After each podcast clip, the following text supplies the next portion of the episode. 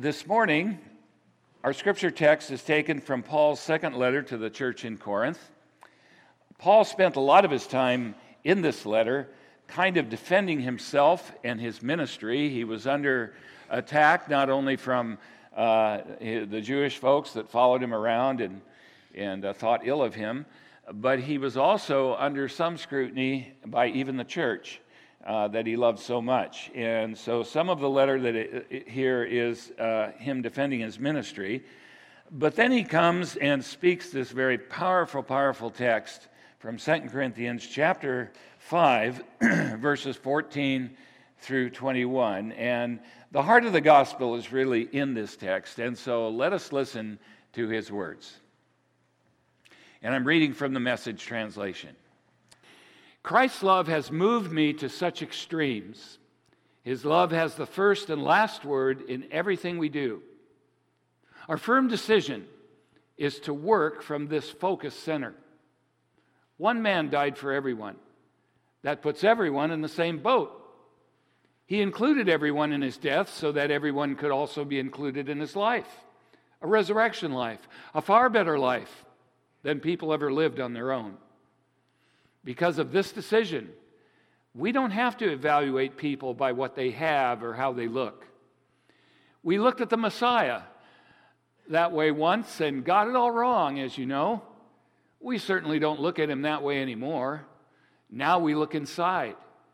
And what we see is that anyone united with the Messiah gets a fresh start, is created new. The old life is gone, a new life burgeons. Look at it. All this comes from the God who settled the relationship between us and Him and then called us to settle our relationships with each other. God put the world square with Himself through the Messiah, giving the world a fresh start by offering forgiveness of sins.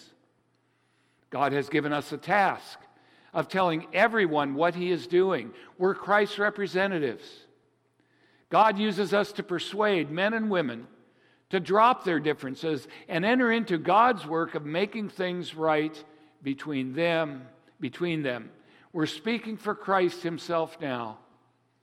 Become friends with God. He's already a friend with you. How, you say? In Christ. God put the wrong on him who never did anything wrong so we could be put right with God. Let us pray.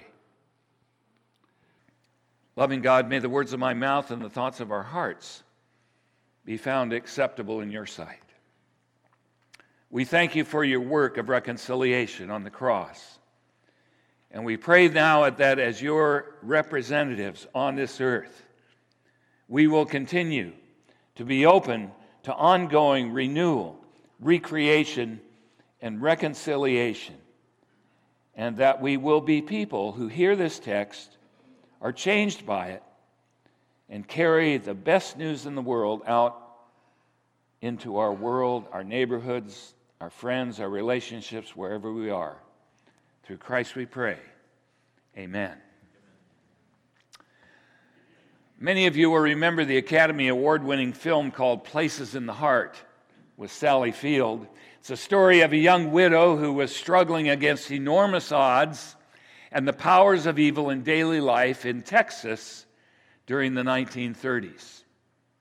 Forces beyond her control take away the only thing that her late husband has left her and her two small children a little farm.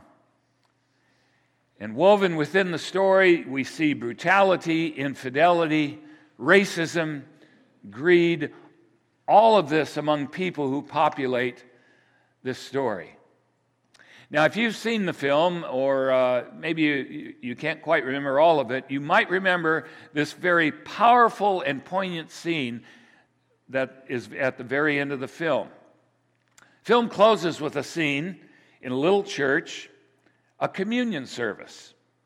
And the camera focuses on some of the good citizens or people that we would regard as, as upstanding, moral, good people of the town.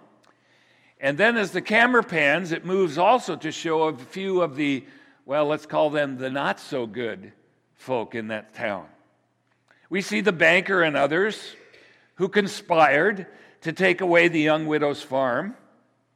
And as the camera moves with the cups of wine, we see the faithful African American farmhand who helped bring in the crop so that the widow might make an attempt to pay her mortgage. Next to him is their blind boarder. And the plate continues to pass first to the widow's children and then to her, who is seated next to her late husband. And while taking all of this in, we see the man who shot her husband. He's there too. And they share in the communion as each responds, as the cup is passed, the peace of God. All are gathered at the same table, sharing the same bread and the same cup of salvation.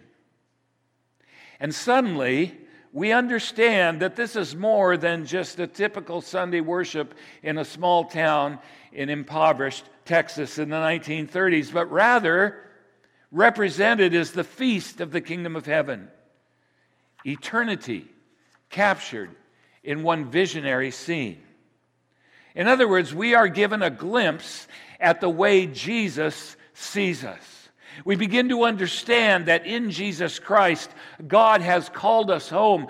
God has given us the gift of salvation, and He has invited everyone to this great homecoming.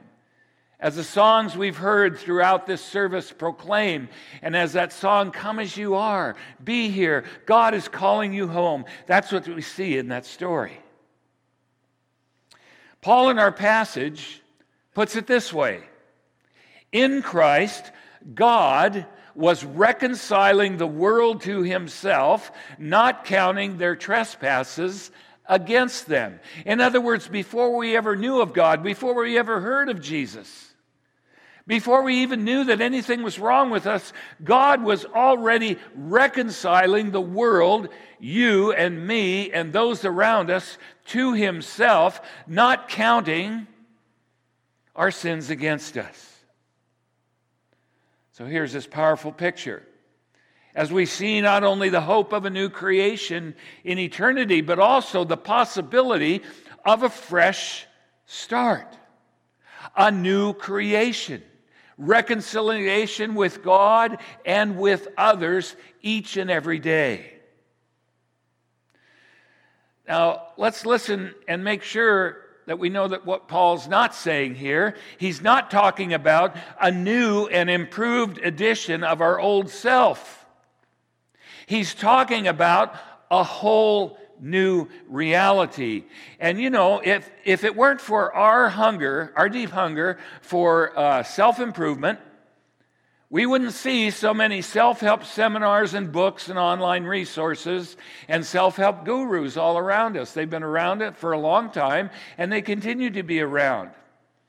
There's a hunger for that, what they offer. Why? Because deep within our spirit, we have a kind of pervasive discontent. We feel like we're not quite good enough. We need to be better. We need to improve. We long for a fresh start. But having said that, we also know something else that that's hard for us. That change itself is hard for us. I heard it said that the only human being who really wants change is a baby with a wet diaper. And I think that's probably true. We're a little bit like rubber bands. You know, you can take a rubber band, you can stretch it this way and that, and up and down, and let it go. And it, what does it do? It goes back to the same shape that it was when you started. We're creatures of habit. Pe- people who are comfortable with status quo, even though deep down inside, we want to be better, we want to be different. We think there are areas in our lives where we could be more what God intends us to be. And then comes this stunning word of the gospel, reflected in our text that God has created us for something more than what we typically settle for in this life. So, how do we get that? How do we make a fresh start? Well, Scripture is clear throughout. To be the people we hope to be, the people we know we ought to be, the people in our best moments that we long to be, we just can't will ourselves into improvement. Into betterment. You know that, right? You've tried. There's all kinds of areas in your life, I'm sure, where you've tried to be better, and it almost never works. We can't grow into a new and improved edition of our former self, no matter how hard we try, and no matter how many self books we read. Self help techniques, they're not bad, they're helpful, but they will only take us so far. Minor improvement here and there, adjustments, tune ups, whatever you want to call it, well, that might be a possibility. But real, fundamental, lasting change requires something outside of ourselves, something beyond ourselves, something completely different. And that's what Paul is here to tell us about. His great declaration, declaration is that if any human being is in Jesus Christ, there is a new creation, a new reality, a new possibility, a new relationship with God, self, and others. Uh, remember creation. Remember the story in Genesis, those opening uh, verses, that powerful, powerful text. And God is seen there, and everything is in chaos.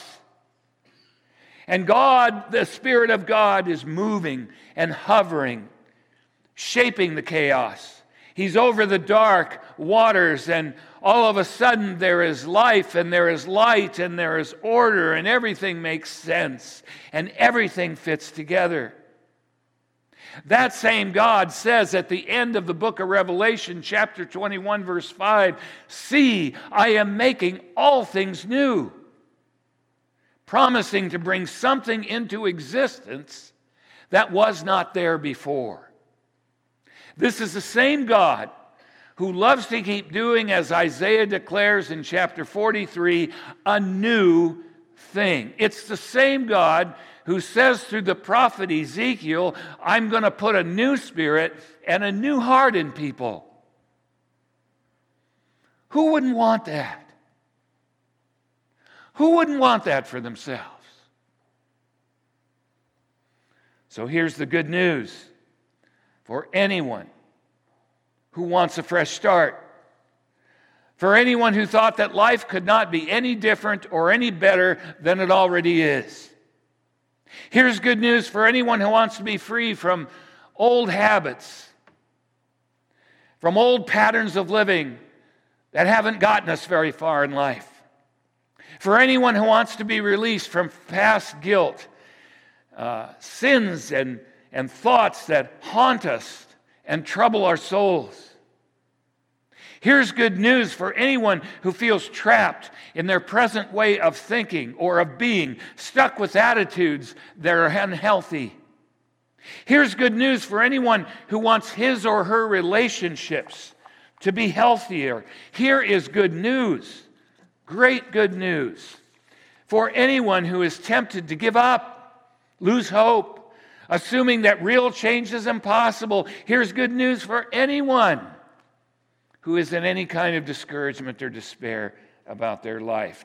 And here is the good news, and we used to see it on a bumper sticker, and it sounds so darn cliche. I hate to even say it, but I have to because it's the truth. The good news is that God isn't finished with any of us. Not our church, not our world, not our individual lives, not our communities. He's not finished. It sounds cliche, but it's really true. I love what John Knox, who uh, was really the founder of Presbyterianism as we have known it over the centuries during the time of the Reformation. And of one of his messages, John Knox said, I am not the man I ought to be, I am not the man I wish to be, and I am not the man I hope to be. But by the grace of God, I am not the man I used to be. Right? That's the new creation. Every day, God is refashioning us, restoring us, reshaping us, like that Spirit hovering over the waters at the beginning of time, into the very likeness of Jesus Christ. That first chapter and second and third chapters in the book of Genesis describe our situation. That we were created in God's image, God's very likeness. And though we may have warped and damaged that image, and though we may have wandered far from God's good intention for us, you know that song, Come Thou Fount of Every Blessing, prone to wander. Lord, I feel it. That's us. Even though we've prone to wander from God's good intention, the Lord continues to call us home, to reach out to us, to make us new, to give us that fresh start every single day. The promise of the gospel is that change can come to your life because Christ is in you and you are in Christ by virtue of his life, death, and resurrection. You are in Christ. The old is gone, the new is here. A number of years ago, Senator John McCain returned to the Hanoi Lake where in 1967 after his plane had been sh- shot down, he plunged into that lake, injured, and he was dragged ashore, and he was beaten, and he was taken prisoner, where he would be a prisoner of war for over five years. And a, there was a photo uh, taken several years ago of John McCain back at that same lake, shaking hands with crowds of Vietnamese citizens. The same John McCain who was tortured and brutalized for over five years as a prisoner of war. Was he the same John McCain that was there in that infamous prison known as the Hanoi Hilton? No, he wasn't. He was a different John McCain. The bitter war in Vietnam had yielded to reconciliation. And here he was, as he strolled around with his family by the busy shorefront of the capital's Truc Bach Lake, shopping at a sidewalk, stopping at a sidewalk memorial that had been set up to mark his rescue. And this is what John McCain said back then. He said, I put the Vietnam War behind me a long time ago. I harbor no anchor, no rancor. And the people on the street seemed to be the same because uh, they were following him around and they were greeting him as a friend and they were shaking his hand. And if you know anything about John McCain, you know that he went on to become a senator, of course, and that over the years he has been a leading proponent of rebuilding relations with Vietnam. Could he have done that on his own? I don't think so. It was a fresh start. A fresh start for a war hero, a senator, and a nation. A powerful, powerful example of what Jesus is here to offer in his life, death, and resurrection. A new reality, a new creation. People of God, that's what the new creation looks like when it gets up and rocks around it looks like something that we could never have believed would ever happen. It looks like new attitudes and fresh ways of thinking and being, and imagining and dreaming and hoping. The new creation looks like healed relationships that were once thought to be irreparably damaged. The new creation looks like discouragement transformed into hope, darkness pierced by light, sadness turned into laughter, emptiness change to fulfillment and purpose. The new creation looks like a fresh start in a marriage that has soured. It looks like release from the shackles of addiction. The new creation looks like Jesus shining through the hearts and minds of action and actions of ordinary people who have been transformed and are continuing to be transformed by the renewing power of God. It is true. God is not finished with any of us, with His world, with our community, with our church, with our families, with our friendships. God is not finished. The new creation, remember, and this is important, is not the result of exercising greater determination, coming up with fresh ideas, trying a new strategy, exercising stronger willpower in our lives. The new creation is the result of nothing more and nothing less than God's faithfulness as he works, as he works out his purpose in your life, in my life, in our world. Remember that Lamentations 3:23 declares that God's mercies are new every morning because great is God's faithfulness. Charles Wesley, I love the way he put it so well in one of the lines of the hymn that we're going to sing in a few minutes. Finish then thy new creation, pure and spotless let us be, perfectly restored in thee. I heard a story about a man who died, but not in the usual way. He was dead for a few tense moments while he was having a heart transplant. And while on the operating table, as one new heart was being exchanged for a badly diseased heart, technically he died. And when he recovered and was sent home, people often commented to him, you know, you, you seem different.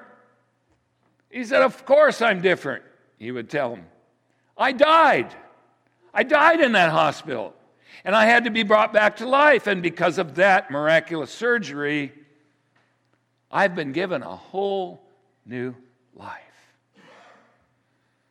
The new creation, the new reality, a whole new life, a fresh start. That's God's promises, promise to every one of us. Let us pray.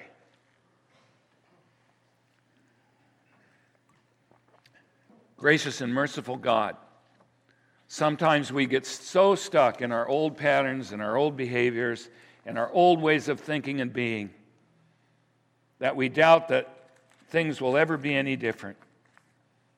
And then a light breaks through that darkness and we have hope again and we feel a resurgence in our spirit because we realize that you are never finished with us, that we are a new creation, that you are constantly bringing that new creation into reality. So, God, open our spirits to you. Allow us to uh, be shaped by you to not resist the power of your Spirit, but to come to you with open hands and open arms and open hearts and say, Yes, Lord, do your work within me. Pure and spotless, finish your new creation. We thank you in the strong name of Jesus Christ our Lord. Amen.